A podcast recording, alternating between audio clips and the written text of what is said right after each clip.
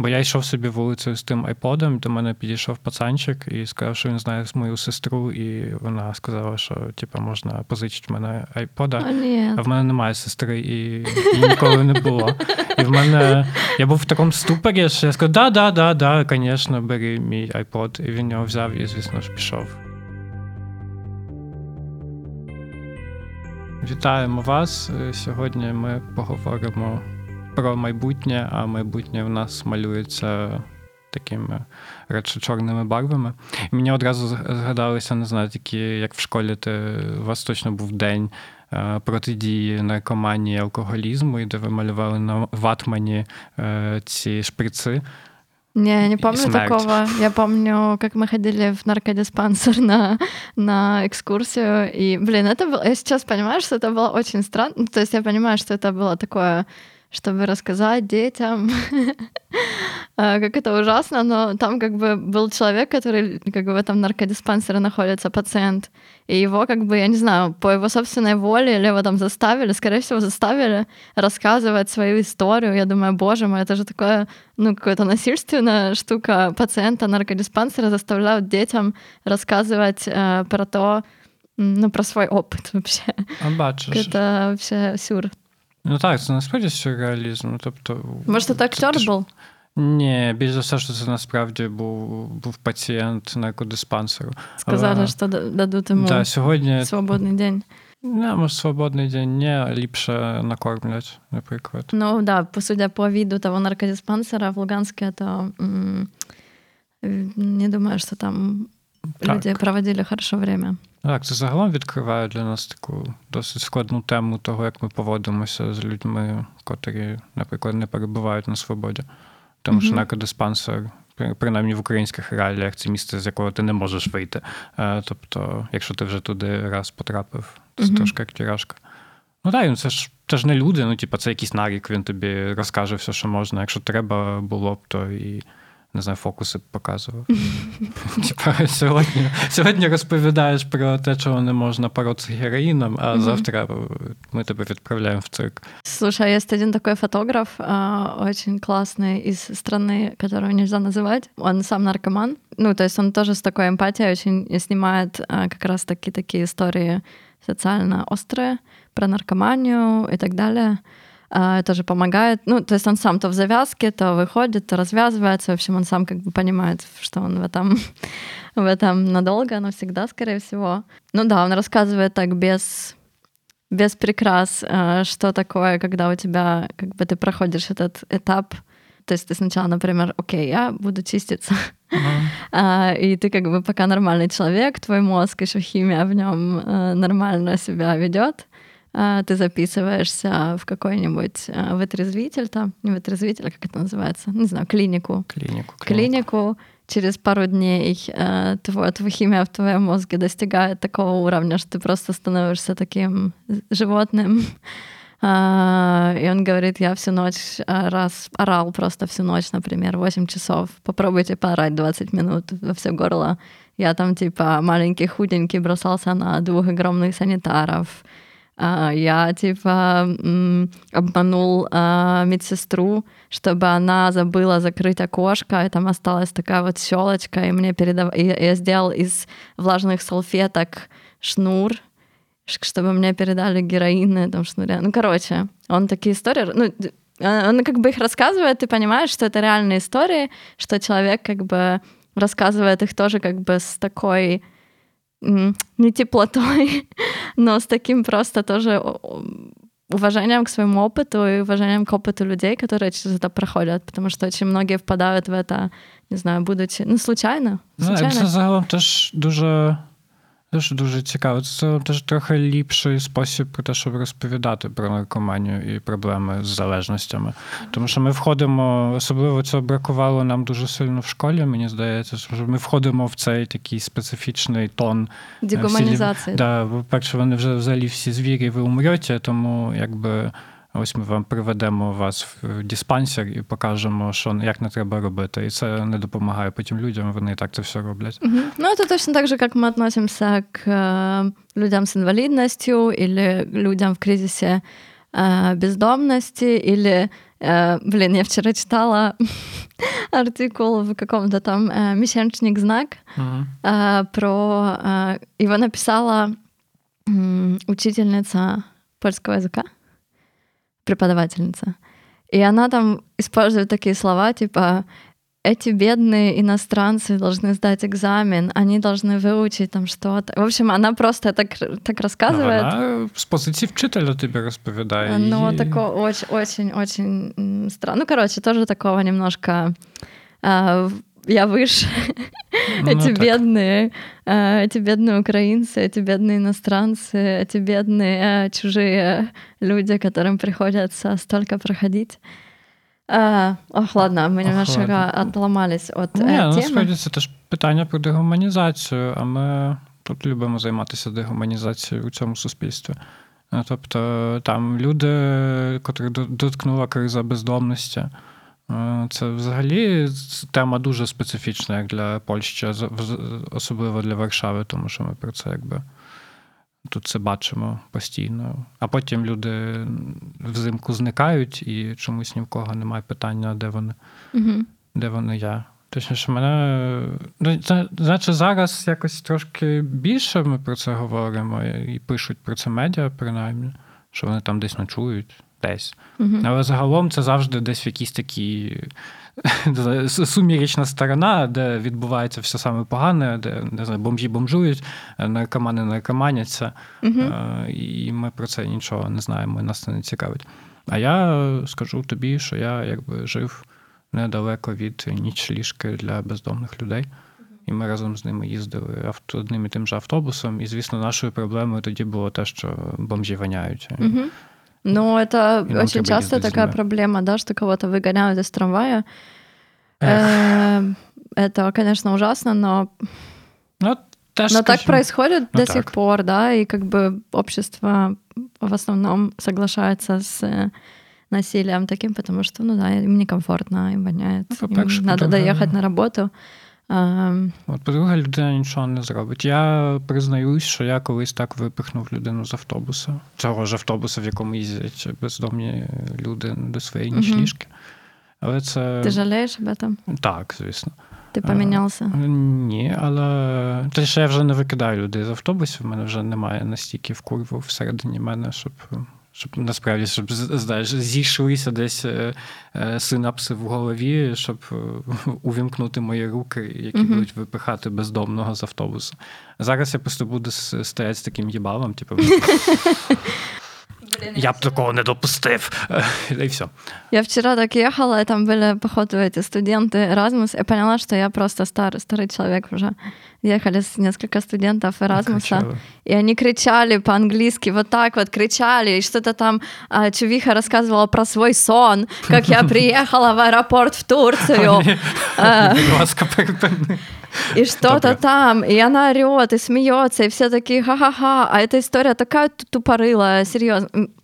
М, Эта история Ось я, сижу, я сижу в наушниках, и я ничего не слышу. Я не слышу подкаста, который у меня в наушниках, потому что она орет. И я вот так сидела несколько остановок вот с таким вот э, тоже вк- вкурвенным лицом, да, ти- тик- тиком в э, глазе, и думала, блин, стать вот этим вот человеком, который подходит и говорит, а можно потише?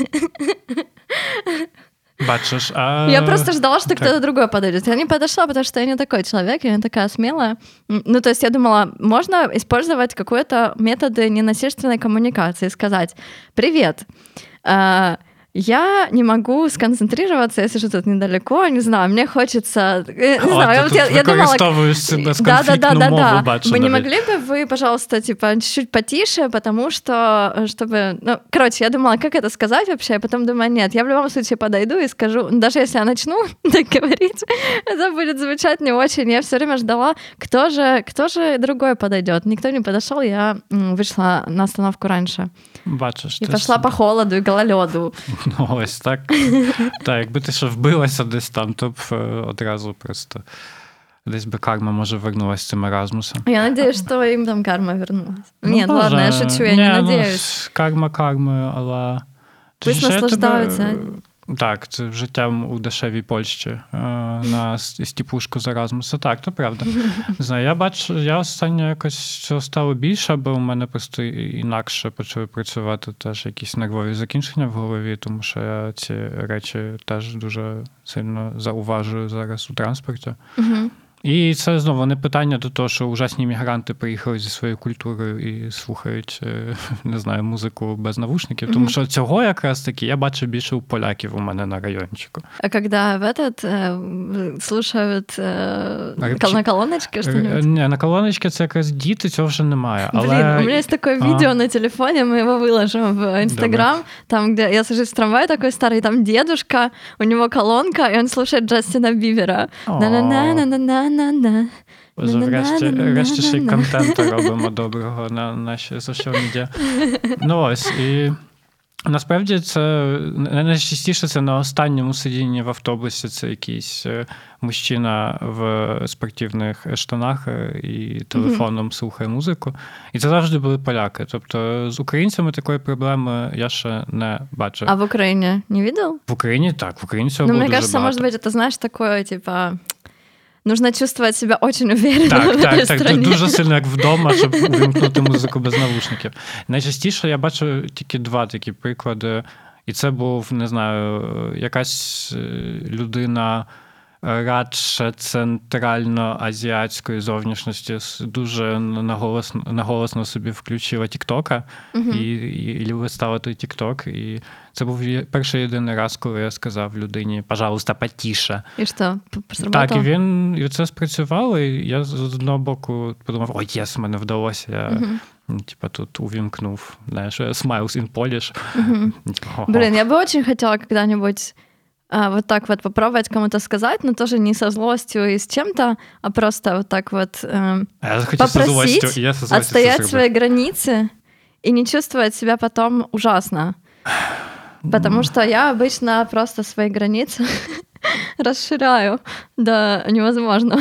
Ну і добре, добре, що ти маєш свої якісь кордони. Так я злюсь внутри, понимаешь, ну, меня эта злость внутри просто съедает. Я потом иду целый день думаю, надо было, как надо было сказать, а что вы мне ответили. Я вот этот вот человек. Ну, Мне кажется, это уже навсегда.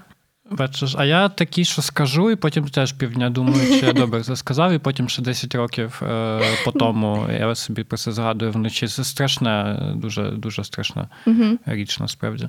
Але мене більше тут вразило в самому собі те, що більш за все, що моїм, якби і твоїм, і нашим співгромадянам я б напевно не сказав, пожалуйста, потіше в автобусі, а якомусь рандомному чуваку з Узбекистану. Uh-huh. Бо більш за все, що це був Узбек мені вдалося сказати, тому що він і так тут якби на гірших правах, ніж я, і ніхто мене за це не буде корити. І це мене дуже сильно подкопало. Угу. А з таких ще речей. Ну, хорошо, що ти розумієш. Хорошо, що у тебе є якийсь процес. Роблю після того, як я сказав людині, пожалуйста, потіше з майже расистських побудок. Слушай, ну, тобто... ну нельзя так теоретично все, все решить. Нет, ну, так, інакше будеш пережить. сидіти і нічого не казати, і потім думати про те, чому ти це не сказав. Да, как бы у меня не доходит до того момента, кому я это сказала, как я это сказала. У меня просто момент еще, я, я в, в развитии намного раньше остановилась, чем ты в этом плане ну, общественного транспорта и взаимодействия з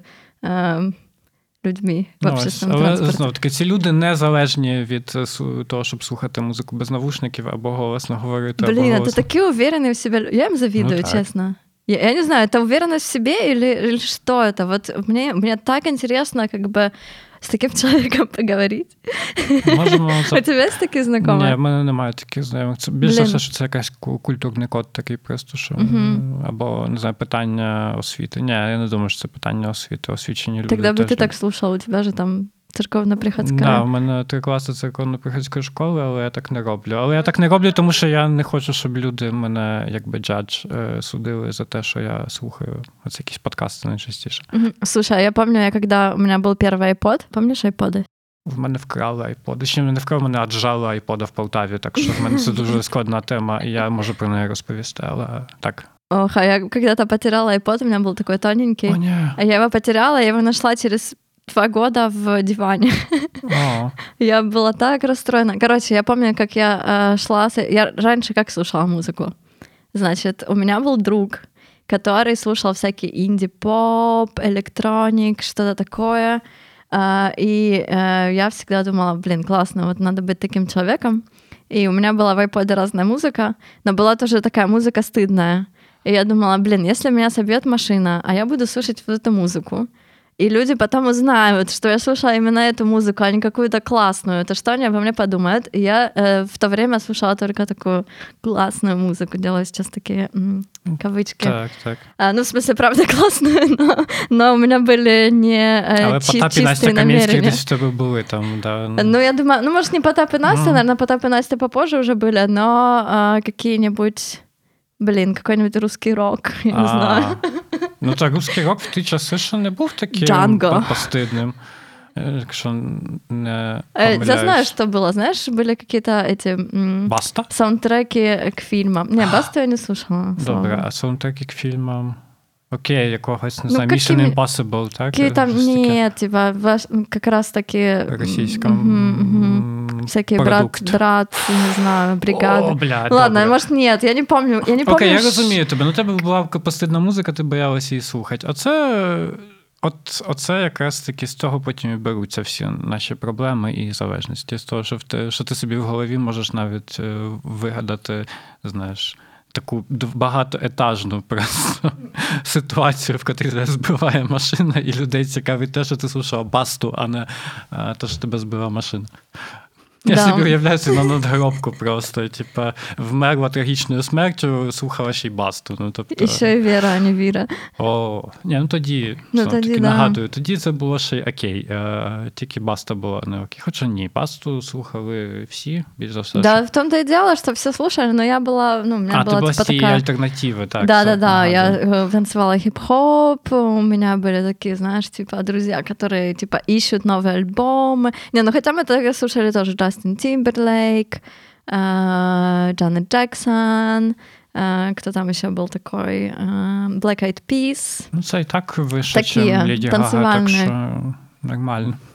Леди Гага. Ну, Норм. я дуже люблю Леді Гагу. Я це признаюсь, це теж на мені десь там п'ятно. А почему пятно? Что, Ні, что ні, не ні, так? Я вже вважаю, що Леді Гага діка експлуататорша просто квірової тематики і Мгм. не має жодного права репрезентувати квір-спільноту. Окей, я, наверное, мне это прошло как-то мимо. Ну, я бачиш. обычно просто попом не Ну, интересуюсь. бачиш, в мене були такі друзі, котрі слухали якраз таки не альтернативу, а Depressive Suicidal, Black Metal і інші речі. І дуже мене не прямо, але опосередковано стидали за ту Гагу, тому я десь там під кінець е, вже школи вилікувався з ледігаги. І зараз вже не можу до неї повернутися, тому що вона мені асоціюється з тим, що моя коліжанка тоді хотіла послухати мою музику на моєму айподі, котрий в мене віджали, ну неважно. І потім після 10 хвилин сказав, що ні, тепер я вже хочу, типа. Е, Зараз мені треба робити детоксикацію від Леді Гаги, і мене це тоді дуже заділо. І я зрозумів, що Леді Гагу не можна слухати при людях. Мгм. І зараз я не можу до неї повернутися. А може і добре, тому що вона насправді експлуататорша. А может, ты сможешь? Ні, я не хочу до цього вертатися, тому що ну, є специфічний музичний стиль Мгм. Вже зараз до мене не промовляє. Ну, как бы я не знаю, какая там история за этим стоит, но я согласна тоже с тем, что я тоже выбираю обычно, если я знаю уже что-то, то выбираю все-таки связать творчество с человеком и э, банить Да. в каждом его проявлении. Но, Ось. слушайте, слуш... люди, люди, слушайте, что хотите. Так, насправді слухайте, що хочете. І не знаю, про iPod можу розповісти, що в мене його віджали в дуже такий тупий спосіб, який показує те, що в мене були дуже низькі соціальні компетенції і страх. Бо я йшов собі вулицею з тим айподом, до мене підійшов пацанчик і сказав, що він знає мою сестру, і вона сказала, що типу, можна позичити в мене айпода. А в мене немає сестри, і, і ніколи не було. І в мене я був в такому ступорі, що я сказав, да, да, да, да, звісно, бери мій iPod. І він його взяв і, звісно ж, пішов. І я стояв. А он цьому был старше Ну, він був якимсь старшим гопничком. Ну, І, і типу, я знав мою сестру, котрої в мене не було, і, І, і я йому якби ще й підігравав, тому що да, да, звісно. Ну, а какие, сказала. ну, слушай, ты, ты в Полтаве, какие у тебя опции? Ні, в мене була опція. Це ж було під вікнами. Під вікнами у людей це було на районі. Ну, тобто, це Да не слушай, так, що... у нас под окнами у людей столько всего происходило. Ну, не знаю, в Ем. нас в тому 2012-2013 році, не 12-му радше, е, коли мені було вже багато, багато насправді років, тобто 16. І я О, не да. міг сказати, е, да, що в мене немає сестри, я не віддам тобі айпода. І, і, і в мене забрали айпод, і я дуже радий, що мої батьки забули про те, що він в мене був. Е, Мгм, И ты це- родителей не получил. Да, я не ну точніше від батьків все було б більше, чому ти нікому не сказав, ти ніколи нічому ні, ніколи не кажеш. А, Ну ладно, ми не на терапії, щоб я це розповідав про складне дитинство, бо воно в мене було не складне, бо в мене був iPhone за, за тоді 1100 гривень е, на старі гроші. Ну, тобто це м, It's коротше. big money. Це дуже Kids. бігмані, ще й, ще й да, забрали в тебе айпода. Это сейчас 100 злотых. Ну, в ліпшому разі, так. По 9 гривень вже злотий, боже. Я от вчора подивився, 9, 9... Так было больше, нет? Не було менше. Меньше было? Мне Я- казалось, что 1 на 10 я уже там делила. Я в страшному, в страшних часах пам'ятаю, як це було 7. Це тоді вже здавалося, що це вже насправді дуже багато. А зараз 9. Навіть 9 з копійками, 9-15, щось таке. Ну, тобто, Мгм. це нам до нічого насправді, тому Ну, що просто злотый все а, Так, укрепился, поэтому... укріпився ще як. Ну, тобто, зараз долар по 4, євро по 4,33. Мгм. Я не знаю, чому ми вам тут робимо. е, Типа, Да вообще мы уже 25 минут говорим. О чем мы вообще говорим, Павло? У нас есть какая-то тема? Ты Или что, мы что, уже мы все? Или хотим- мы уже решили стать вот этим вот подкастом, ні. где мы наслаждаемся разговором и ничего полезного никому? Ну чому? Ми сьогодні вже представили наші складні історії і, і те, як ми трактуємо інших людей. А поговорити ми хотіли про в, першу чергу про алкоголь, а в другу чергу про всі інші, як то кажуть, шкідливі звички, хоча це насправді дуже такий інфантилізуючий термін. Мгм. Просто тому, що, привычка. да, тому що шкідлива звичка звучить так, типу, ну там шкідлива і шкідлива, звичка і звичка. Просто брось. Да, просто брось, нічого ж тобі якби Отвикни. не буде, отвикні. Е, Як звикнеш, так і отвикні. Але е, ні, це не шкідливі Ну да, звички. обычно это болезнь а, как бы классифицируется, да? Так, как, хвороба, э, залежність. Мгм. е, І мені якби така термінологія більше пасує. Е, Просто тому, що ми тут всі від чогось залежні. Ми про це поговорили на бекстейджу, е, насправді з іншою дуже розумною особою. Мгм. E, Cześć Igorze. E, Jesteś wspaniałą osobą. Szkoda, że nie mówisz po, po, e, po ukraińsku, więc zaprosilibyśmy cię do podcastu. Ні. Е, ні, ні, ні. В нас в цьому сезоні ми говоримо між собою, і це наша, якби, наша, Наша боротьба. фішка, это наша, наша фішка, наша фішка. боротьба. Е, Тобто ми з собою просто ко- кожен раз це бій на життя і на смерть. Е, На те, чи нам вдасться записати подкаст чи ні. Ладно, про алкоголь. Я подумала, что, может быть, мы начнем с такого Тоже собственного опыта. Я не знаю, я помню, что когда я приехала в Польшу, тут все пьют пиво. Все Мгм. пьют наповал пива. Я была студенткой, все пили пиво, и я первый раз увидела пиво с соком, которое пьют все девчонки.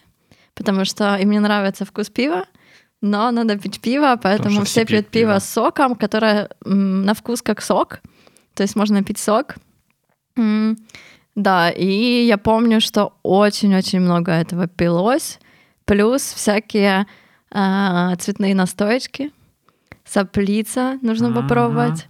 Нужно попробовать красненькую, и желтенькую, и беленькую, и еще какую-то.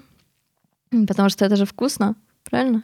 А бачиш. Но я, я ненавижу, я ненавижу э, моцный, сильный алкоголь, Мгм. высокопроцентный. Это отвратительно на вкус. А, це зараз ти про це кажеш.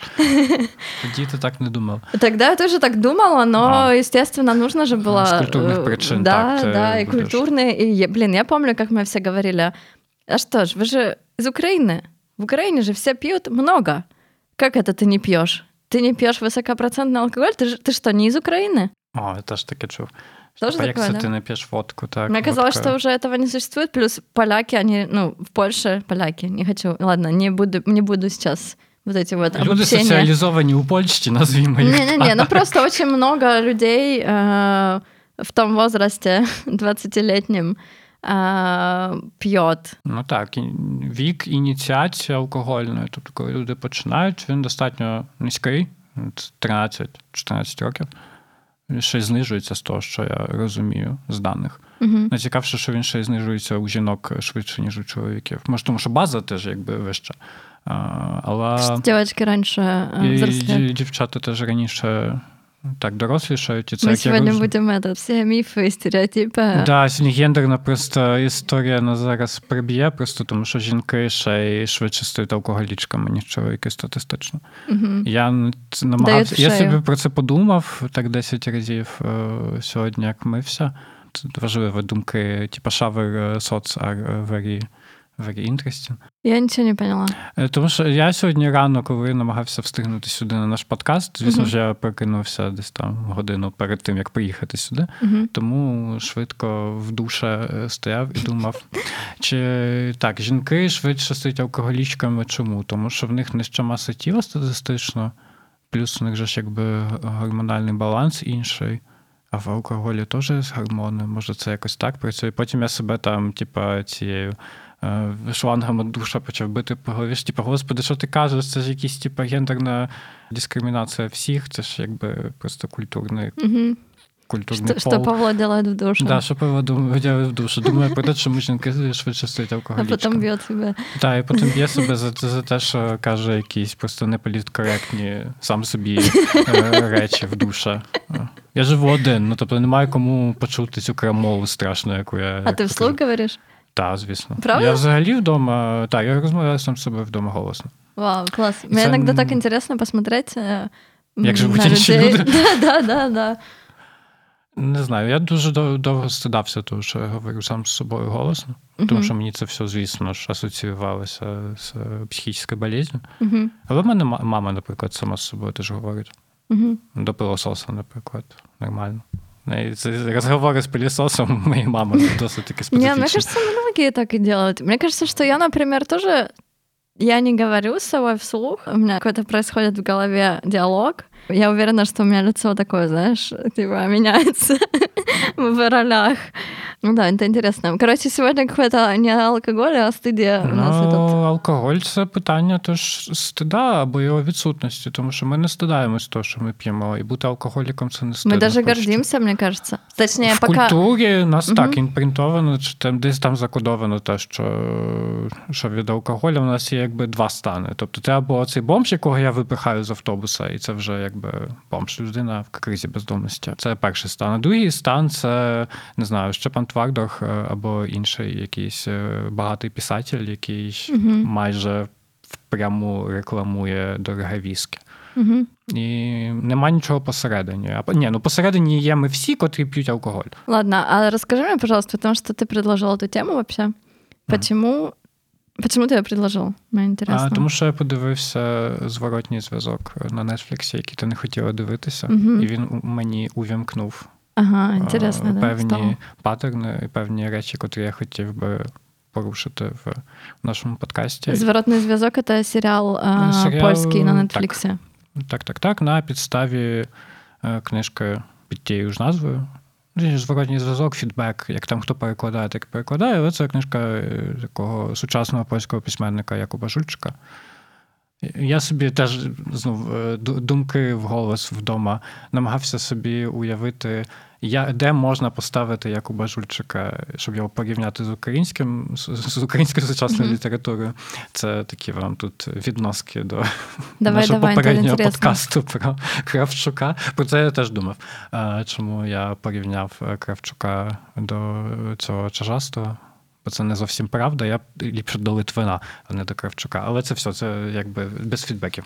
А, а, Боже, без сроубеків. Флешбеки. Флешбеків. О, ще ліпше. Фідбеки, сроубеків, флешбеки. Ну, тобто, а так, автор. Е, ми знаємо англійський. Супер. Ну, то не дуже ми його знаємо, коли 10 разів намагаємося обрати слово. Але Якуб Жульчик на цій сцені польської сучасної літератури це щось посереднє між Жаданом. Ох, я знала, що ти так і скажеш. Але ні. Тому що почек... на «же». Ні, ні, ні, почекай. А, не тому.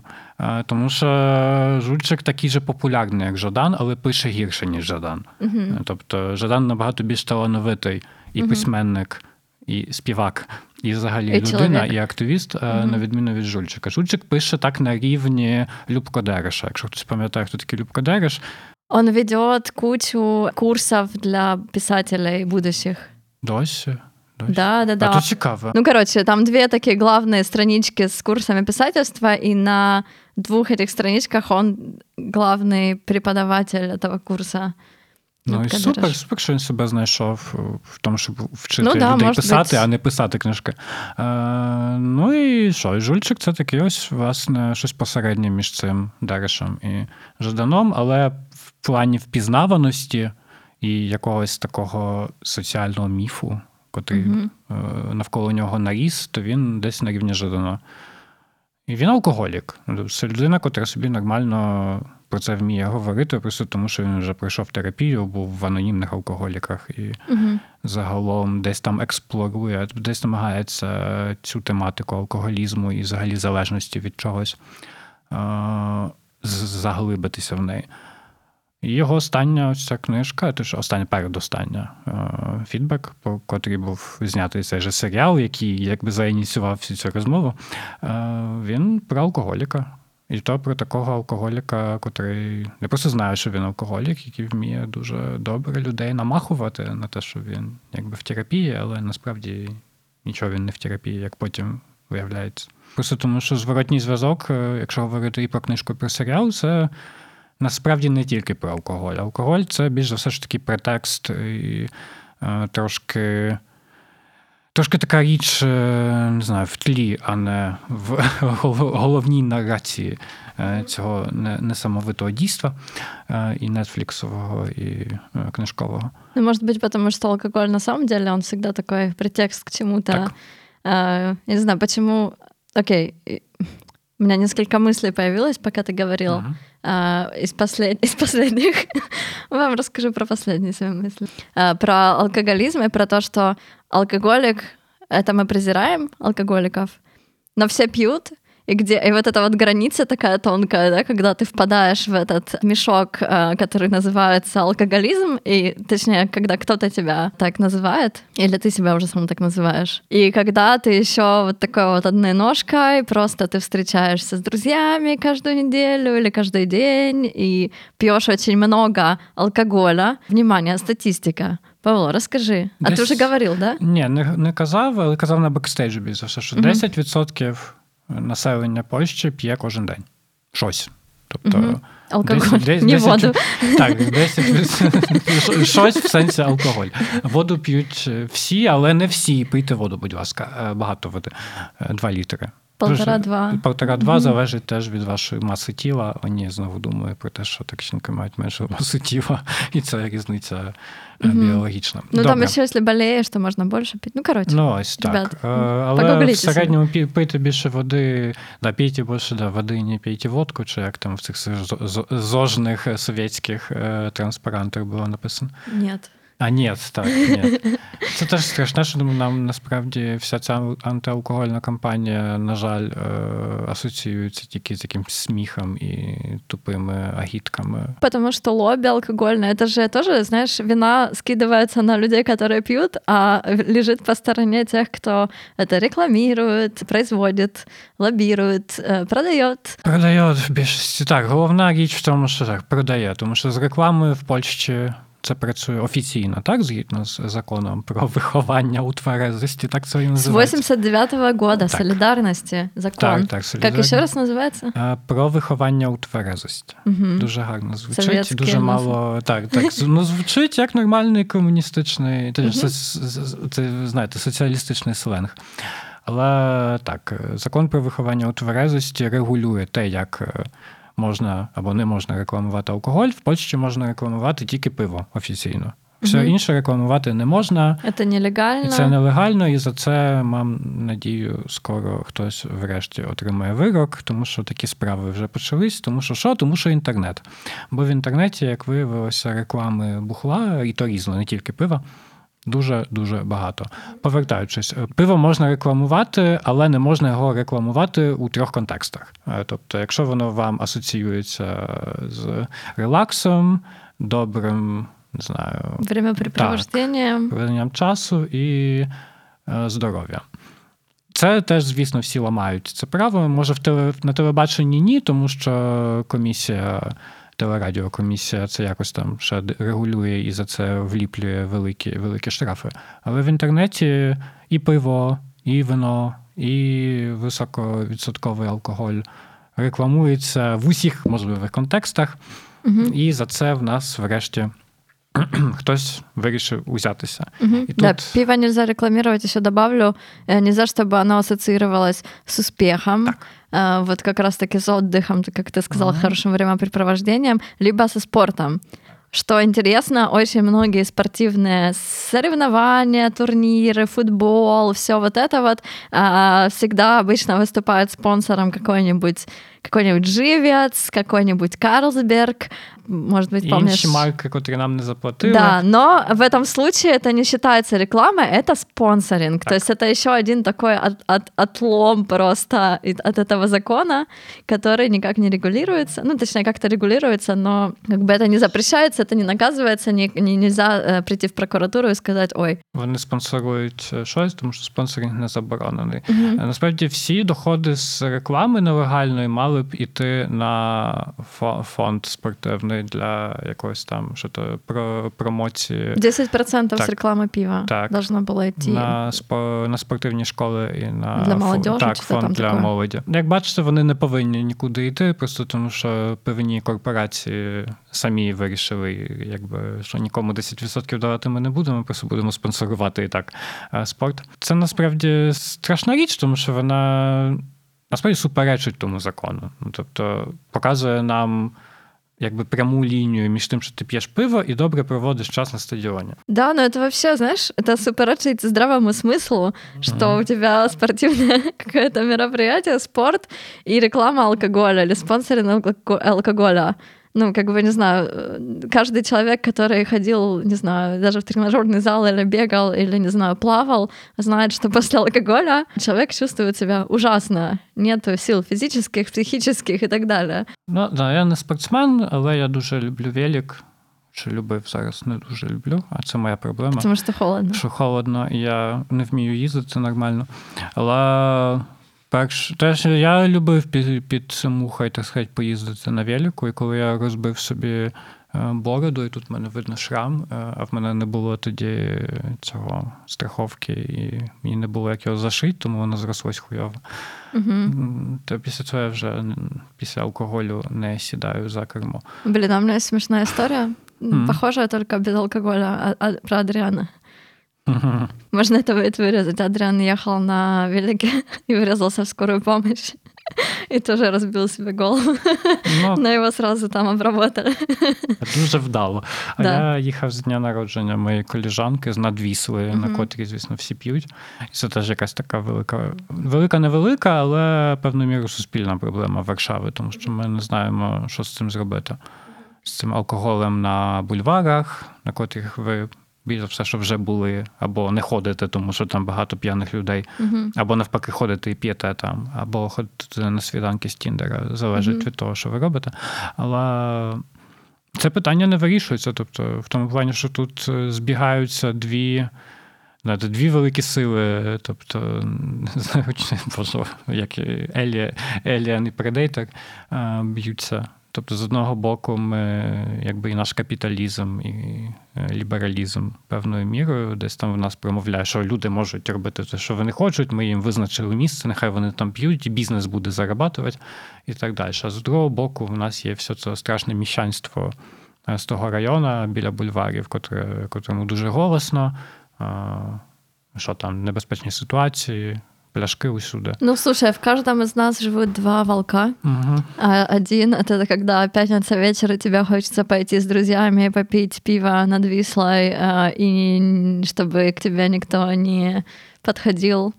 А другое — это когда ты живешь на Старувке утром и видишь всех этих людей и думаешь, боже мой, что, что происходит, что вы делаете? Недовольний, недовольний гражданин. Ну ось як ми останнім часом дуже часто в неділю записували ці подкасти. Ти їдеш о цій десятій, наприклад, сюди, і бачиш, як люди в, в, в цей вилазять тільки зі Смольної або з люстер. Угу. Ну там це, звісно, більш питання не про алкоголь. Да, и а про алкоголь. Слушай, я тоже вот-. Але так. Не, про алкоголь, мне кажется, это всегда какой-то лейтмотив, даже если есть какие-то дополнительные вещества. Блин, вот я тоже сейчас вспомнила первые мои годы в Польше. Я не знаю, сейчас существуют эти клубы, не клубы, где ты заходишь за 20 злотых, например. Или, ну, короче, Мгм. платишь за вход и э, бесплатное пиво. Пей сколько хочешь. Ні, Жутко раз- разбавляемое просто что-то. Люди просто из этого места их выбрасывали вот так вот на улицу, потому что они очень сильно напивались, им было плохо, они не могли уже стоять, э, сидеть и ничего не могли сделать. Их просто вот так вот э, оставляли там на асфальте. Это как бы считается, знаешь, среди студентов, среди, не знаю, людей, которые хоч- хотят повеселиться, хорошо провести время выходной, пятницу, вечер. А это прям какое-то считалось классным времяпрепровождением реально. И не знаю, вот мне кажется, что вот это самая большая проблема, да, что нас так убедили в том, что это хорошо и нормально, и ты чувствуешь эти тоже эффекты сразу после того, как вы выпьешь немного алкоголя, у тебя сразу какое-то получше настроение, ты становишься более социальным. Я не знаю, как у тебя. у меня, во Стаєш всяком случае... сміливішим. Да, А, становишься, не знаю, юморной, такой вот, как эти Erasmus-студенты в э, трамвае. У мене є одна така історія з цими Erasmus студентами, тільки не з Erasmus студентами, а зі студентами трошки на вищому рівні, тобто студентами то Європейського коледжу на Анатоліня.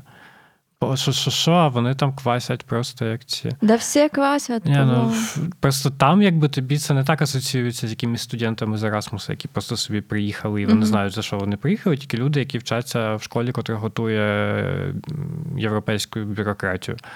Ті- Це ж Д'Europe, е, бо він має там Ну а дві... кто лоббирует, где Е, А так вони там навіть не мусять лобірувати. Вони собі ходять в найближчого лідла, е, купують е, сапліцу, і для них сапліця це просто як е, амброзія, просто манна небесна. Тоді, в ті далекі часи, коли в мене був там кавалер в цьому європейському подкаста без європейському э, коледжі, да. Це був е, кавалер з Франції, який дуже хотів працювати в європейських структурах. Как звали? І був дуже, дуже красивий. А, Боже, щас тобі скажу, як його звали. Це дуже. Скажем так, Пьер. Жофруа. Как? Жофруа. Like Joffrey, but Ага. Жофруа. Как Чихуахуа Як, звучит. як Джофрі з Гри о Трон. А, Ігри престолів. І Тільки французька версія. Дуже А. Чихуахуа, Ну. Чихуахуа, коротше, да. І він дуже з одного боку дуже хотів працювати в європейських структурах і писав цю там магістерку з європейських структур. І хотів бути помічником євродепутата, а з другого боку просто обожествляв е, сапліцу і казав, що це найліпший польський продукт. Тоді мене це дуже дивувало, а зараз я розумію, що чому. Тому що водка в Польщі дуже дешева. Вона досі дуже дешева. Тобто.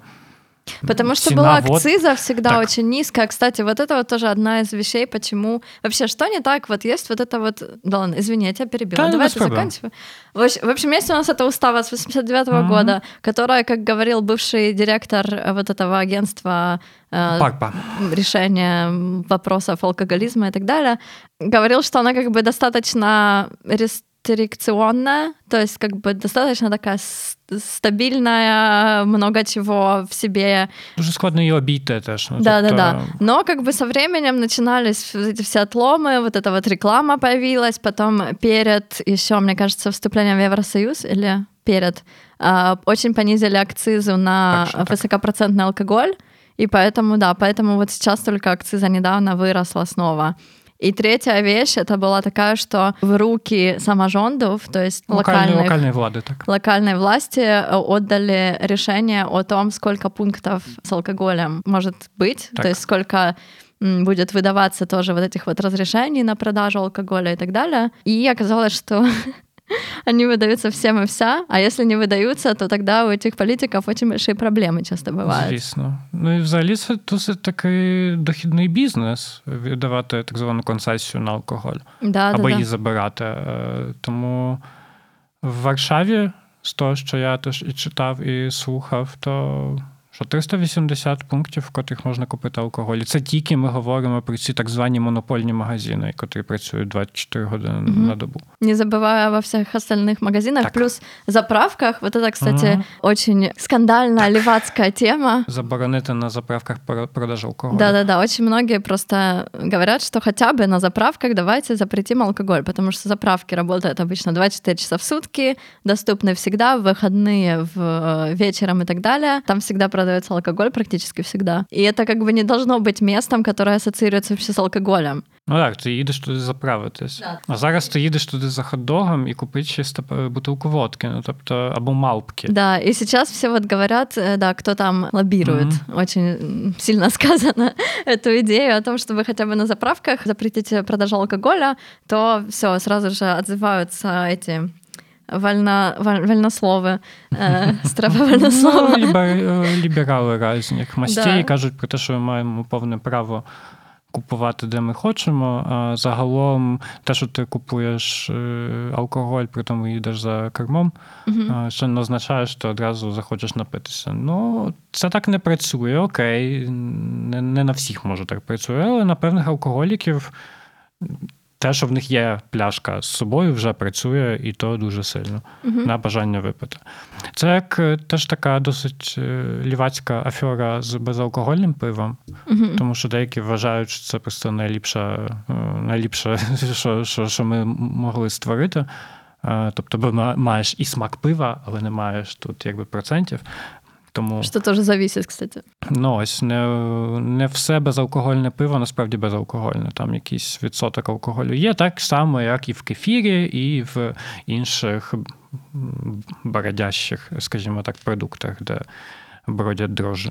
Але з пивом вийшло трохи так, що певні, наприклад, е, Боже, Роберт Рудковський, такий психо, психотерапевт і великий просто борець за тверезість е, Польщі, е, запропонував змусити людей, котрі продукують е, пиво безалкогольне, називати його якось інакше, щоб воно не асоціювалося з пивом. Але тут з іншого боку вилізла вся ця знаєш, знаєш, наша веганська фракція, яка типу, а ви тут нам вже заборонили називати типу, веганські Да. сосиски сосисками, Мгм. як ви можете. Я пропустила эту аферу, но да, я Це- слышала це тоже просто афера. Этого директора, он говорил, что у него даже такое амбивалентное, с одной стороны, окей, хорошо, это немножко снижает вред, как бы, на, на который ты наносишь здоровью, и даже если ты пьешь пиво без, э, без, без почти алкогольно, почти безалкогольно. Накачуєшся стringенчиком. е, Да, мужики. но для молодежи, например, или для людей, которые там не достигли 18 лет и пьют эм, безалкогольное пиво, это уже для них как бы первый шаг э, к вот этому как бы, вы- Ну, выходу на большую На большу сцену. сцену, так. Про що я теж на- наслухався вчора вночі е, подкастів, власне, з цим паном Рудковським. Певною мірою я з цим теж погоджуюсь. У випадку, наприклад, з- не знаю, з тютюном і з сигаретами. Ми собі вже давно відповіли на питання, що якби тютюн нікотин вбиває, тому ліпше взагалі не пробувати. У випадку з алкоголем ми десь там стали десь так посередині дороги. Тобто, що ми б хотіли більш якогось такого, щоб люди думали головою, коли вживають алкоголь, загалом, щоб вони той алкоголь могли вживати, але щоб це якби вживання було нижче, ніж вище, і не думають про якісь радикальні е, рішення, типу. Що може, наприклад, зробити як у Швеції, де алкогольних магазинів мало. Щоб напитися, треба насправді підготуватися до цього, скажімо так. Мгм. Тому що алкогольні магазини працюють у вівторок і в четвер там, від 14 до 16, тому так просто ти собі не вийдеш і легкодоступним способом не купиш. Тому що в ресторанах алкоголь страшно дорогий, взагалі усюди в в Скандинавії дуже дорогий. Да, кстати, я не знаю, в, в Швеции это принято или нет, минимальная цена на напиток алкогольный. Мне кажется, была когда-то такая идея в Евросоюзе вообще протолкнуть такую фишку, чтобы ограничить как раз-таки доступ к алкоголю, так экономически, чтобы ввести такую минимальную цену в каких-то заведениях за вообще любую дозу алкоголя какого-либо. Но это, естественно, встретилось с огромным противостоянием, м, в том числе, не знаю, Ми- Министерства сельского хозяйства, которое производит пиво в основном на экспорт, ну и так далее. Очень много просто заинтересованных людей вокруг этой темы, очень большие доходы, но интересно тоже, то есть можно связать очень легко вред алкоголя, который ты наносишь себе. Ты пьешь, э, ты пьешь больше, твое здоровье ухудшается, не знаю, кардиологические проблемы, инфаркты, печень, циррозы и так далее. То есть как бы есть реальные примеры и исследования, которые подтверждают вред алкоголя на твой организм, но очень редко Э, во всяком случае, раньше говорилось о вреде таком общественном так, тоже. Суспільному. Еще семейное это тоже отдельная тема, то есть насилие и все, что связано с алкоголем. Это ну, просто огромная тема, особенно в наших культурах, uh-huh. наверное, хотя в других, я думаю, тоже этого хватает. Но, например, я узнала из подкаста сегодня, что одна автомобильная авария стоит 3 миллиона злотых. То есть все эти службы, там полиция приезжает, скорая помощь и так далее. Очень много автомобильных аварий происходит из-за того, что водитель или водительница были пьяные. Это какой-то очень такой легкий способ перевести в экономические затраты то, что человек выпил алкоголь. Но так. также вся вот эта вот система здравоохранения как бы тоже страдают от того, что люди должны лечить все вот эти проблемы, которые вызывают алкоголь. І це огромне, огромные средства. Так, це особливо видно, коли ти сидиш в очереді на сожа, так званому. Коли перед тобою просто десятки п'яних людей, котрі б могли б не бути в цій з тобою очереді, якби не пили і не розбили собі голову. Да, или отморозили себе так. просто руки, ноги, или ударили жену, і жена сидить. Так, і це якби питання. Е, не про те, що від того, що ми перестанемо пити алкоголь, ми всі різко станемо здоровішими, і в нас система охорони здоров'я полегшиться. Просто тому, що багато речей, котрі якби провоку... будуть спровоковані алкоголем, перестануть нас аж так сильно дотикати в цьому випадку. Взагалі з алкоголем ситуація є така, що ну, те, те, що ми теж знаємо. Ми не вважаємо пиво за алкоголь, пиво ми п'ємо дуже багато, не так багато, як в інших країнах Європи, але е, перед нами Чехія і перед нами німці, але німці і чехи п'ють набагато слабше пиво, ніж ми. Зважаючи на те, що і рівень споживання пива теж е, росте. І високопроцентний алкоголь теж росте. Так, це не так, що десь там знижується рівень водки, але повищується рівень е, пива. Ні, ми просто п'ємо більше всього і то не припиняючи. Тобто рівень, так як на початку подкасту ми говорили, рівень чистого спирту росте угу. на голову в середньому. Жінки досі п'ють менше в середньому, ніж чоловіки, і чоловіки, якби теж жінки занижують трохи цю середню, тобто вони там п'ють 7 літрів, угу. а чоловіки 16 е, на морду. Е, ну, тобто, ну, тобто, це ситуація вже загрози суспільству, суспільному порядку, згідно з е, ООНівськими, скажімо так, статистиками. Вище 12 літрів чистого спирту на морду це вже проблема суспільна, така цивілізаційна хвороба. Проблема в тому, що власне з нікотином ми ще якось навчилися боротися суспільно, просто тому що є щось таке, як пасивне куріння котре насправді шкодить людям, і люди вмирають на рака е, легенів, при тому, що не курили, а курили їх найближче в їх оточення, то з алкоголем так трошки не працює, і тому ми якби на алкоголь дивимося набагато більш приязно в нашому суспільстві. Угу. Це не, не означає, що я всіх тут зараз заганяю в вічну трезвость і що жодного алкоголю до кінця життя. Тому що так не буде, люди будуть пити. Але б дуже хотілося, щоб люди пили менше. А ты помнишь, как в Украине запретили курение внутри заведений? Не, не пам'ятаю. Я помню, что это было какая-то огромная, просто, не знаю, возмущение населения, как же так? И сейчас посмотри на нас. Все классно себя чувствуют, когда не надо курить внутри. Есть несколько заведений в Варшаве, где можно найти такое место курения внутри. А ты не хочешь что заходить? Да, это что... очень неприятно. Это максимально неприятно, и ты потом возвращаешься домой, и ты воняешь всем mm-hmm. этим. Это вот прям классное решение. И мне кажется, ну, с алкоголем будет в какой-то момент точно так же. А может быть, э, ты расскажешь, что вообще можно делать. То есть мы, да, не... Ты не призываешь к тому, чтобы никто никогда не пил, стал абстинентом на всю жизнь, э, и все, алкоголь это зло, и ты приговор свой вынес, но есть определенные политики, активистки, э, люди, которые видят эту проблему, считают ее очень важной, и что они, например, делают, и что, как они видят способи рішення. Я ще тільки додам гравітаційну складову до цього всього, тому що це те, що, я прочитав зовсім в іншій якійсь статті на іншу тему, але з алкоголем дуже пов'язано. Це було про заробітчан в Нідерландах, в Голландії, mm-hmm. польських заробітчан, mm-hmm. звісно ж. Насправді там вся якби поетика цієї статті була про те, що сложно, ужасно ненавидять нас голландці, все плохо. Але була цікава тема, котра для мене не була як була якоюсь новинкою. Про те, що в Голландії, в польській цій ком'юніті, в діаспорі існує щось такого, як алкоголь на телефон. Ну тобто, ти дзвониш, просиш е, пол-літра жубрувки польської, і тобі її в 20 хвилин привозять з довозом домой. І вона, звісно ж, не за нижчу ціну, ніж в Голландії, що в Голландії десь така жубрувка коштує 80 злотих, ти там за неї платиш 40, це так вище, ніж в Польщі, але на два рази нижче. Але те, що кохане наше ком'юніті, тому що вірю, що українське ком'юніті теж користається з таких е, неймовірних е, доставочних систем. Mm-hmm. І це показує, що насправді не вистачить просто підвищити ціну тому що люди підуть в подпольний як, якби алкоголь. Якщо в них є можливість його якби тут провести контрабанди з Польщі, тому що немає кордонів, окей. А якщо б не було можливості провести, пішли б в якийсь е, самогон. О, кстати. Это, это тоже проблема.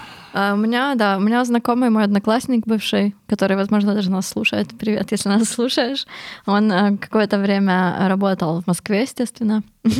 Точнее, не естественно, ну, какое-то время работал в Москве уже после, после универа, а, и он, так как там запретили после 22.00 продавать алкоголь, он работал в такой службе доставки как раз-таки, очень дорогой, которая тоже в основном доставляла какие-то элитные напитки и очень много зарабатывала. Будучи таким курьером, который после 22.00 довозит алкоголь на дачу или ще куди-небудь на какую-то імпрезу. А це якби те, про що ми теж тут. Я хотів би про це поговорити про це трошки мало часу. Так, заборона на продаж алкоголю після там 22-23.00. Одна із вещей, яка реально работает. Так. Хто би тут що не говорив. Працює вона трошки інакше, ніж вам могло б здаватися. Вона працює працює на тих людей, котрі б могли б піти і напитися ще, і собі щось зробити, але вже не підуть. Тобто, окей, ми не беремо під увагу таких не настолько мощних не... алкоголіків, да, насправді. Да, да. Не настільки мотивовані. Так, котрі запланують собі цей акт, uh скажімо так, щоб напитися. Ну, це насправді акт. Тут я вас всіх запрошую на подкаст «Цоч-пач по одвику, власне, цього жульчика. Е, скажи ще раз, як? «Цоч-пач по одвику. Упарюватися на цьому. Після зав'язки. Так, після зав'язки в котрому вони дуже добре описують весь цей якби процес в голові алкоголіка або наркомана, uh-huh. котрий собі може запланувати, не знаю, що в нього є спеціальні домашні штани, в котрих він упарюється наркотою або бухає. І це працює вже на такому рівні дуже сильно психологічно. Це ритуал, да, просто Так, це як сигарета з е, кофе, угу. впізнаваний ритуал котрий ми деякі впали і не можемо з нього випасти, то так само і тут, що в тебе є от твої ці штанішки домашні, в котрих ти бухаєш. Ти, типа, не бухаєш ніколи в іншому одязі. Тобто ти якби нормальна людина, але в тебе є оці от штанішки, ти їх вдягаєш і можеш собі хорошенько прибухнути. собою. Так, і становишся собою. Це в, в книжці фідбек про це дуже багато написано. В серіалі менше, але в книжці є, бо в цього алкоголіка з цієї книжки у нього не були штанішки, в нього був цілий файний покой, як то ще називають, типу моя файна кімната він заходив, і там міг собі робити, що тільки хоче. Угу. Тайна комната. Ну, і така, і там дуже цікаво було описано з одного боку його розуміння цієї тайної комнати, в котрій, звісно, це все було в наш в алкогольних іспареннях, просто найліпше місце на світі, угу. і з позиції його колишньої жінки, яка колись туди зайшла, а там просто не знаю, обригана обісрана кімната, і він лежить е, з приспущеними штанами, бо він там щось намагався. Угу. Як... Пілєвінська така. Ну, якось себе заспокоїти до порно. Ну, тобто, ага. Тобто це розуміння файної кімнати, і я думаю, розуміння штанішек до mm-hmm. чпання. Ну, понятно, що теж у кожного свої, да? Так. у кого-то є кімната, у кого-то. Ну, ось у когось є тільки монопольний магазин е, під домом, у котрих все більше і більше, їх не стає менше, тобто це проблема. Mm-hmm. на районах, на деяких варшавських, принаймні, районах про це почали думати. Наприклад, на Празі північній, не південній Якщо не помиляюсь, ввели ограничення на, на продаж алкоголю в нічних годинах. Интересно, что это всегда будет какие-то такие огромные общественные возражения обычно, так мне кажется. Что вот всегда было так удобно, да, выйти Э, ну, то есть э, я говорю вот с перспективы человека, который там иногда, иногда для, не знаю, Куража. удовольствия, да, э, что это времяпрепровождение тоже с друзьями. И я думаю, блин, ну не удобно же, что есть вот так близко, да? И я как бы не беру во внимание все остальные аспекты того, что этот монопольный магазин там стоит и как он влияет тоже на других людей, у, которого, у которых другая мотивація, ніж у мене. Як він теж впливає на околицю, в котрій ти живеш. Ну, да, тобто да, да. алкогольні магазини, вони все-таки. Знову таки, я не хочу тут якимсь класізмом страшним займатися, тому що це не, не моя справа, в мене немає якби більших даних, але я бачу по своєму районі, в котрому проблеми з монопольними магазинами дуже великі. Монопольні магазини. Їх мало, да? Я Їх багато, багато, на жаль. Їх, на жаль, так багато, і вони так. І вони при цьому досить таки компактно розміщені в центрі біля транспортної розв'язки, mm-hmm. тому що люди виходять, швидко купують і заходять там в транспорт або йдуть додому пішки. А тут проблема в тому, що воно просто притягує набагато більше, набагато більше. Досить таки неприємних ситуацій. В мене всі мої неприємні ситуації на моєму райончику, яких не було багато, на щастя. Всі вони пов'язані з тим, що ти йдеш до цього монопольного магазина по інше отруту, тобто по нікотин. Тому що я вже із тих нікотиністів, які якби і вночі можуть піти. Не завжди. На щастя, трошки в мене це все понизилось, або були такі стресові времена, коли опівночі ти шуруєш по сигарет, а там вже стоять якби прекрасні люди. І це не якийсь мілий бомжик, бо є ця ужасна стереотипна категорія мілого бомжика з-під склепа, який тобі mm-hmm. каже честь керівнику, два злоти керівнику, і ми все сміємося. А є якби версія пацанчики з твого під'їзду.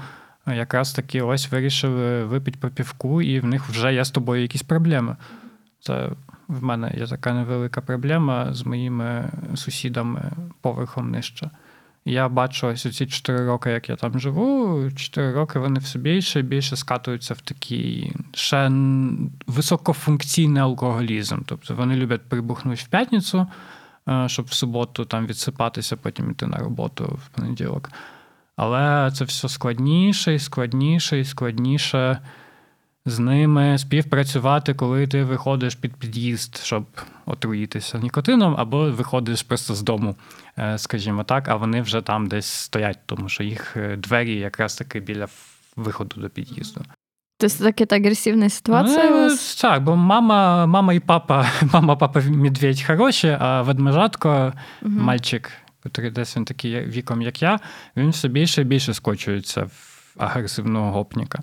Тому що перед цим він просто був ну, звиклий мальчик, мальчик і мальчик. А зараз це вже такий майже алкогольний мальчик, тому що він побив українську дитину на районі, і це визвало у нас у всіх дуже великі емоції. У деяких, на жаль, позитивні, у більшості, на щастя, негативні. Тому що ми думаємо, що до такого не дійде, а дійшло. І українську дитину побив польський гопнік за її, не знаю, чи за її українськість, чи за те, що він стояв найобаний, а до нього ця дитина підійшла і щось до нього хотіла, але це не така велика проблема. Проблема в тому, що алкоголь алкоголем, то що вони там стоять з тим пивком під під'їздом, нічого не можемо з цим зробити, але коли вони почали в мене чомусь, в мене під дверима. Стояти на землячній клітці, там є вікно і підвіконник, і на підвіконнику собі е, нюхати якісь спайси чи іншу іншу річ, мені стало трошки не по собі, тому що что далі буде. Угу. Слушай, ну я вспомнила, у меня сейчас столько вообще дверей в голове открывается, ну, это настолько у нас, не знаю, глубоко столько историй в окружении. А я вспомнила, как я тоже жила на Праге, а, и у меня был сосед алкоголик, тихий алкоголик, который практически mm-hmm. не выходил, ни, ничего не агрессивно не буянил. Любимая. Да, но в какой-то момент у нас сработала какая-то сигнализация в его квартире. То есть, не знаю, просто пищала. Никто не мог достучаться туда, мы вызвали пожарных. Короче, в итоге оказалось, что ничего страшного не произошло, он просто что-то там, что-то сработало, он спал, но как бы ты представляешь себе ситуацию, что, не знаю, газ, утечка или что-то происходит, и просто взрывается весь дом. И это тоже не история какая-то, которая не происходит э, в городах и в маленьких местах и вообще в мире. Это очень частая тоже история, и как бы, да, ты не видишь, не видишь этого, у тебя нет непосредственного какого-то агрессивного контакта э, с человеком э, в зависимости, но вот такие ситуации тоже происходят. А я вспомнила тоже, как моя очень близкая подруга в Луганске. Она жила в таком районе, который, ну, как считается, как Прага. Такое, где, ну, просто более бедный район, там э, было очень много частного сектора, и тоже я сейчас думаю, почему он был такой. Там не было вообще фонарей. Ты веч вечером mm-hmm. идешь, вот почему, почему там всегда все боялись, что что-то там случится, потому что там как минимум нету фонарей, то есть какое-то такое тоже, то, что тебя окружает, оно влияет на то, что происходит в этом месте. Ну, в общем, неважно. Моя э, подруга, она жила с родителями, со своими, с бабушкой. Естественно, папа, мама работали на заводе очень тяжело, мне кажется, на кондитерском, то есть там было очень много сахара, приносили сахар из дому, бабушка варила самогон для э, всего дома. Там ага. к бабушке приходили, за 5 гривен покупали самогон. Моя подруга первый раз попробовала самогон, потому что она думала, что вода в, в стакане. Выпила самогон, который, естественно, был ужасным, просто отравляющим веществом, которое не то, что тебя там годами убивает, а, скорее всего, убивает тебя э, в течение пару месяцев. И я тогда думала, блин, Классно бабушка, не придумала. Бизнесвумен бабушка. Зарабатывает. Ну а что, а что ей делать? Да, во-первых, как бы человек загнан немножко в это, а во-вторых, ты думаешь, э, ну, как бы ты не ассоциируешь как ребенок тоже алкоголь с чем-то таким, не знаю, ужасным, потому что все, все, все пьют, все пили.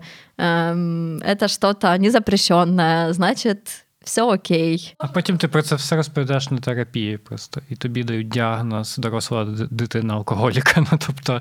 ну да, зараз дуже много. ДДА. ДДА, так. Є ДДА, ДДН і інші ДД, їх багато вже розвилося ДД, але найважливіші і найбільш такі впізнавані це ДДА. Тобто дорослі діти алкоголіків, котрі потім може і не стали так, не стали не стали самі алкоголіками, але лікуються від досить таки подібних е, психологічних травм і проблем, як їх алкоголічні батьки. Ну тобто це цивілізаційна хвороба, з якою ми ще не навчилися боротися. Але є люди, котрі намагаються з нею боротися, або принаймні якось популяризувати взагалі знання чи інформацію про те, що алкоголь шкідливий нашому здоров'ю. Ти вже посоветував подкаст? Перший так, жульчик. Жульчик і страхота, тобто соцпач по одвику, два класних алкоголіка і наркомана. Як це, це це ж страшно так культурно, в культурному коді у нас записано, що ми можемо сказати алкоголік і наркоман і думати при цьому про щось класне. Тобто, як у нас закодоване просто. Це як не знаю, з відкацем. Станіслав Віткевич, який теж був страшним морфіністом, алкоголіком, що там бив свою рідну матку, маму. Да, но у нас же вообще алкоголь. Это какое-то, не знаю, мифическое тоже зелье, я не знаю. Кто-то пьет алкоголь, но это потому, что жизнь тяжелая. Так, туга в это ром- на романтизация тоже алкоголя, так. да, и в книгах, и в, вообще в культуре в нашей. От этого очень сложно избавляться. Так, а при цьому Ця якась така тонка-тонка границя між так романтичним алкоголіком, який запиває своє розбите серце, і просто алкоголіком, який потім піде в ломбард і здасть, е, не знаю, відік з дома, вона не така вже й далека. Тобто, бо в випадку наркоманії в нас це якось досить таки добре намальовано в голові, що ми знаємо, що ти раз уколовся героїном і вже все-таки кінець, mm-hmm. ти вже не людина. У випадку алкоголю ми якось цю границю в своїй голові дуже легко пересуваємо надалі і надалі, особливо з нашими рідними. Тобто, ну ці ж ці всі бомжи, вони алкоголіки, да, але мій батя точно не алкоголік, або не такий алкоголік, як ці високофункційний алкоголік, так званий. Це ще ще одна з таких ужасних речей, котрі нам трошки ці всі теж коучі понапридумували, інфлюенсери да, про високофункційних алкоголіків. Про Проте, блін, як люди, які водночас намагаються заробити бабло на е, не знаю, рекламі здорового образу життя, е, з іншого боку, рекламує собі нормально підпільний алкоголь на інстаграмі. Угу. І тільки ось недавно за них взялись врешті. Да, вот, кстати, можете то, что связано с политикой, Поликот, может быть, ви слышали. Януш Палікот, Якуба Воєвудський, Януш Палікот, колишній політик, колишній голова партії Рух Палікота. Це от Тобто це Ляшковщина, насправді. Людина, котра, може, не з вилами, але з ділдою пістолетом виходила на прес-конференцію і розказувала, що це не вбиває, це вбиває. Неважливо. uh Чувак в політиці посидів не так довго, такі 4 роки повну каденцію, потім пішов назад в бізнес. Він займається алкогольним бізнесом. А Палікот це та людина, котра вигадала щось таке, як мавпка. Тобто ці маленькі пляшечки з алкоголем в Польщі, принаймні. Тобто, це те, що всі українці знають, що в жаб це самалпки. І... У нас це називається мерзавчик. Мерзавчик. Я знаю тільки чекушка, нас не це кажуть чекушка. Ну да, чекушки теж знаю. Так, і він вигадав польську версію чекушок. Обезьянки. Обезьянки, так, впровадив її на Очень миле названня. На ринок, так, це теж страшне, тому що ну, це ж маленька пляшечка. Ну, тобто маленька ж тебе не вб'є. Угу. Ну, тобто, окей, може тебе і не вб'є зараз, але може вбити тебе потім. Ну, короче, это известный чувак с таким огромным тоже капиталом, споечным, социальным, mm-hmm. общественным. На Инстаграме, на Фейсбуке пишет свои там э, тексты, эпистолярное искусство и э, рекламирует алкоголь в очень, в очень непосредственный да, способ. Точно так же есть Куба Воевудский, это такой шоумен, ведущий, у него там свое шоу, свои подкасты, очень богатый человек, очень огромный мизогин, сексист и так далее. Тут запрошую запрошую на подкаст Подкастекс, в котрому про Кубу Воєвузько цілі два просто епізоди. Да, на польському языке. Uh, вот, и, в общем, эти два человека очень много зарабатывают денег на рекламе алкоголя в своих социальных сетях. И недавно один польский активист Янок Шпевак очень долго подавал заявление в прокуратуру о том, что они рекламируют алкоголь, и это является нелегальным. И вот недавно начался какой-то такой уже. І врешті з добрих речей це нова стара фірма Палікота і Воєвудського обанкротилась. Мінус цього всього, що вкладчики цієї фірми, бо вони не свій капітал використовували, а чужі донейти. Якби ці гроші більш за все, що не отримують. Плюс ситуації може весь цей різний, дуже дивний алкоголь від Палікота і Воєвудського, типу якісь там водка з канабіоїдами, господи, що вони тільки не робили. Угу. А, Може, врешті зникне з польских полиц. Может быть, да, может быть, нет. Они, я думаю, много не потеряли, потому что очень много до этого заработали, но хотя бы что-то происходит. Хотя, конечно же, они говорят, что Ян Шпевак — это доносчик. Та и Песовская просто подстилка. Песовская, коммунистическая, какая там только не так. В общем, что они бедные ничего не делают, а он доносчик и вообще ужасный человек. Но, в общем, да, что-то происходит.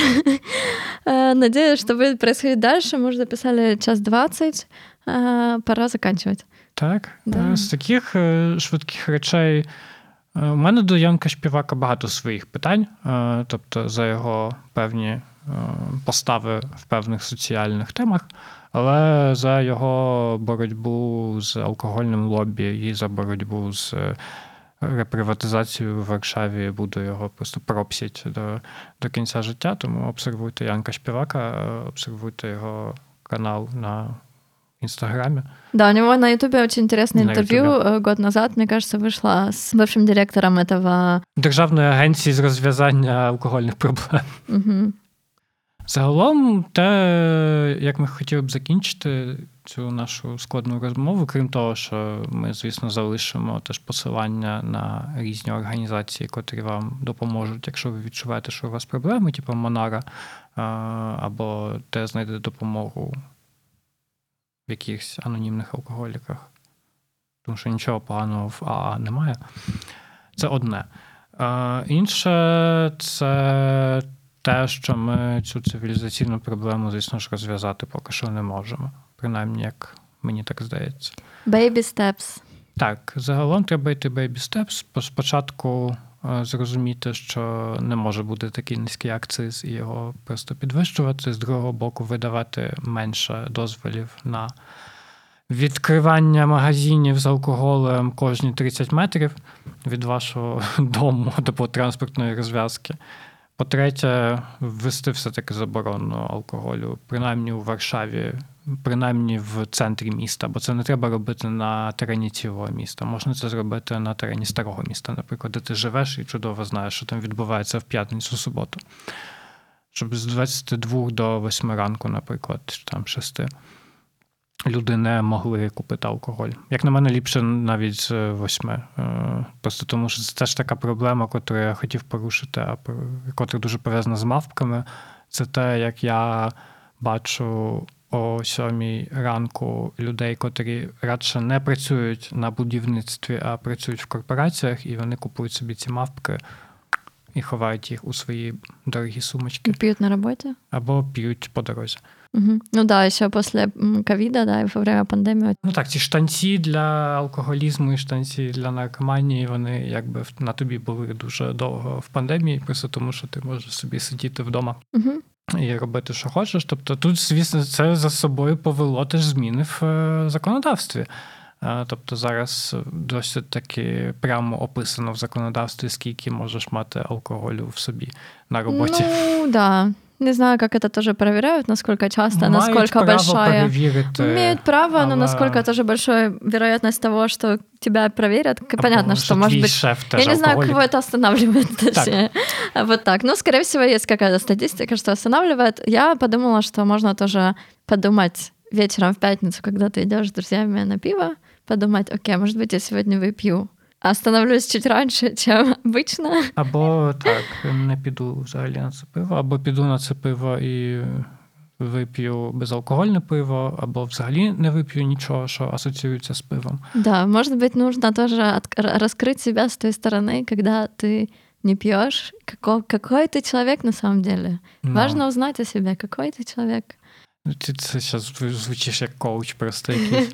Типу, відкрити в собі свою. Это я для себя аффирмацию Це така трошки Моніка эти. Так розповідає про те, що в тобі немає еманації до того, щоб працювати в театрі драматичному.